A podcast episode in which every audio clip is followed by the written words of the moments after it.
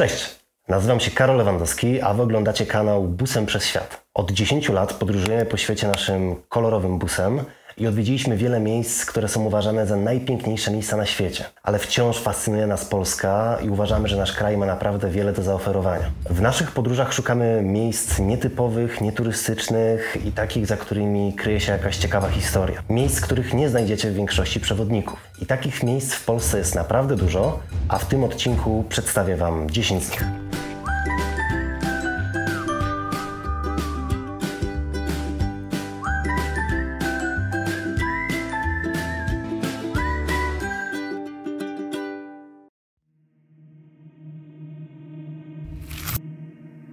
Piramida w Rapie. Jedyna piramida w Polsce znajduje się tuż przy granicy polsko-rosyjskiej. Jest to grobowiec wybudowany przez rodzinę Fahrenheit, których pociągała magia życia po życiu i chcieli wybudować grobowiec wzorowany na egipskich piramidach. Radiesteci wierzą nawet, że piramida znajduje się na przecięciu żył energetycznych i jest to miejsce mocy. Jest to na pewno miejsce nietypowe i unikalne, do którego warto podjechać, będąc w okolicy. Atmosfera dosyć mroczna i tajemnicza. Kamienne kręgi w Odrach. W województwie pomorskim, w gminie Czersk, znajdują się najstarsze i największe post-Stonehenge kamienne kręgi w Europie. Przypuszcza się, że kręgi stanowiły miejsce spotkań starszyzny plemiennej.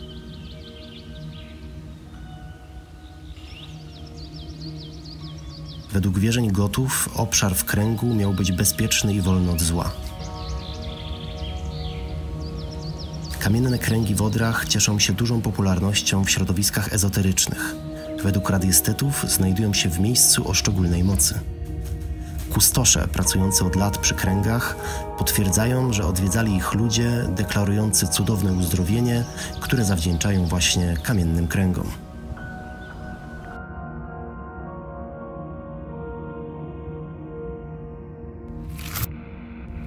Podziemne miasto hitlerowców.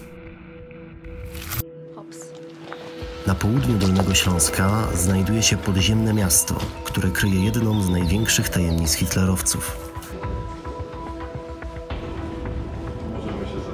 Legendy mówią o ukrytym tam złotym pociągu, bursztynowej komnacie czy o tajnych niemieckich laboratoriach.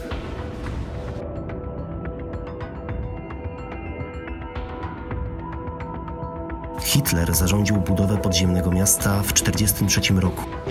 Ponoć planował skryć się tu wraz ze swoją świtą po rozpoczęciu wojny atomowej. Nie wiadomo, jakie dokładnie miało być przeznaczenie całego olbrzymiego obiektu. Jest hipoteza mówiąca o tym, że w podziemnym kompleksie były gromadzone bogactwa zagrabione przez Niemców podczas wojny. Są nawet świadkowie, którzy opowiadają o wypełnionych wagonach znikających w podziemiach pod koniec wojny.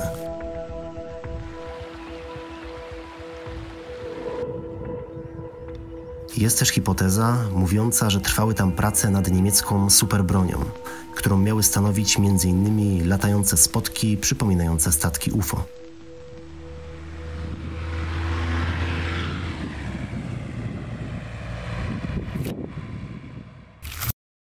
Krzywy las pod Szczecinem.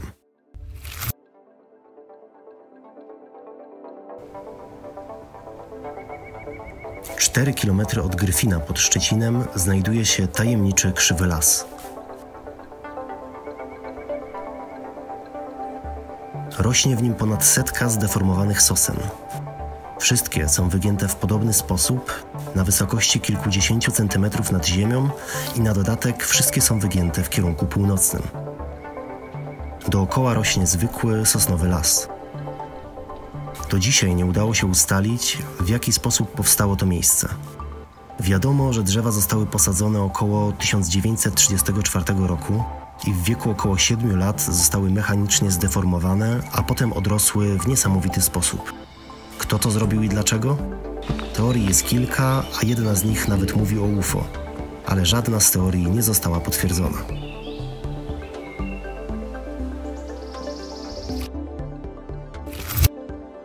Krocząca sosna.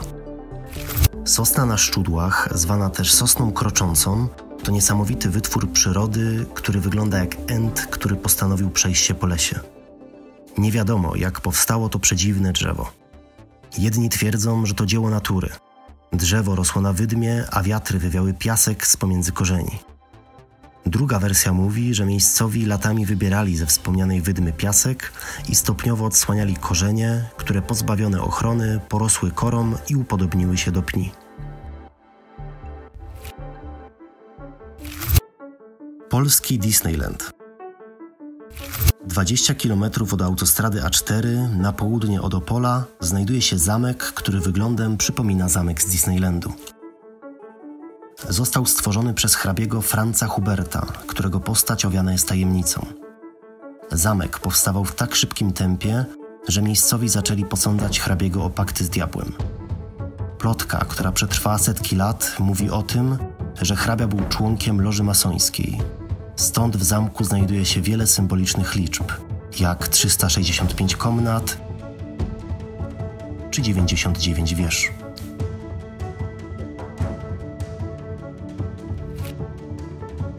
Prywatny zamek na Podlasiu. Niedaleko Siemiatycz znajduje się Korona Podlasia, czyli kamienny kasztel budowany własnoręcznie przez pana Jurka. Autor, lokalny społecznik, mówi, że kamień zawsze był jego pasją i stąd wziął się pomysł na zbudowanie własnego zamku. Wszystko, ja tu nikt obcy nie robi. Budowa trwa już prawie 10 lat, a jej widok jest imponujący. Pan Jurek sam wykonuje także metalowe zdobienia, tarcze czy miecze ozdabiające zamek. Zamek znajduje się na terenie prywatnym, ale właściciel jest niezwykle otwartym i sympatycznym człowiekiem i zawsze z uśmiechem wita na swoim terenie turystów, którzy zechcą zobaczyć jego dzieło.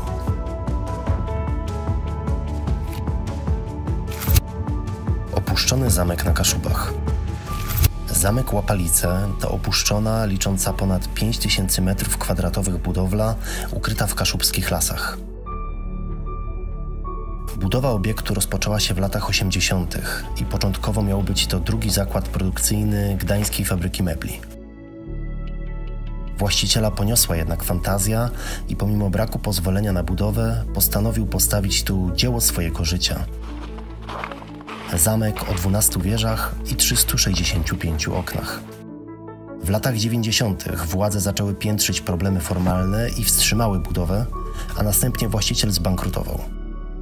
Chętnych do kontynuowania dzieła nie brakowało, jednak z powodu braku odpowiednich pozwoleń nie jest to możliwe, a obiekt od wielu lat jest rozkradany i niszczeje.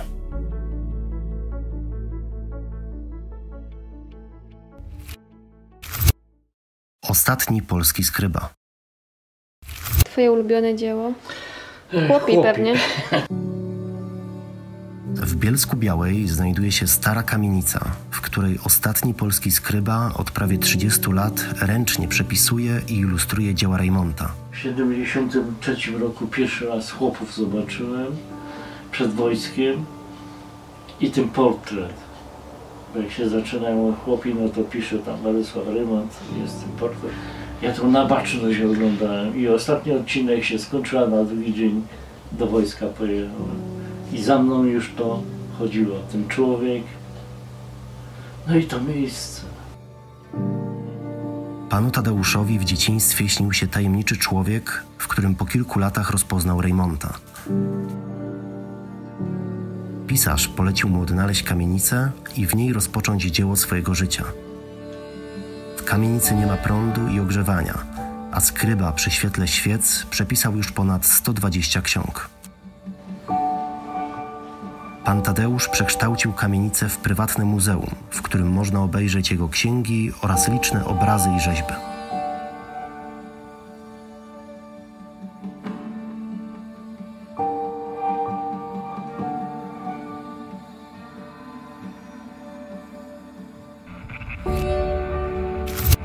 Malowana wieś Zalipie. Zalipie jest nazywane najpiękniejszą polską wsią. Swoją sławę zawdzięcza malowanym chatom, które są pokryte kwiecistymi wzorami.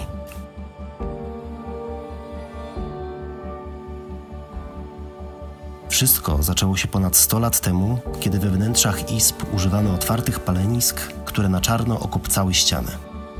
Kreatywne mieszkanki nie chciały mieszkać w przygnębiająco czarnych przestrzeniach, więc rozjaśniły wnętrza wapiennymi, białymi plamami, które z czasem rozwinęły się w białe kwiaty na ciemnym tle. Technika zmieniała się z czasem i ewoluowała w kolorowe kwiaty na jasnym tle, a kiedy miejsca w środku zaczynało brakować, kobiety wyszły z malarstwem także na zewnątrz budynków. Dziś około połowa domów we wsi jest malowana, a niektórzy mieszkańcy z chęcią pokazują wnętrza swojego domu i opowiadają o swojej pasji. Człowiek jest weselszy, spokojniejszy przy kwiatkach, przy wyobraźni.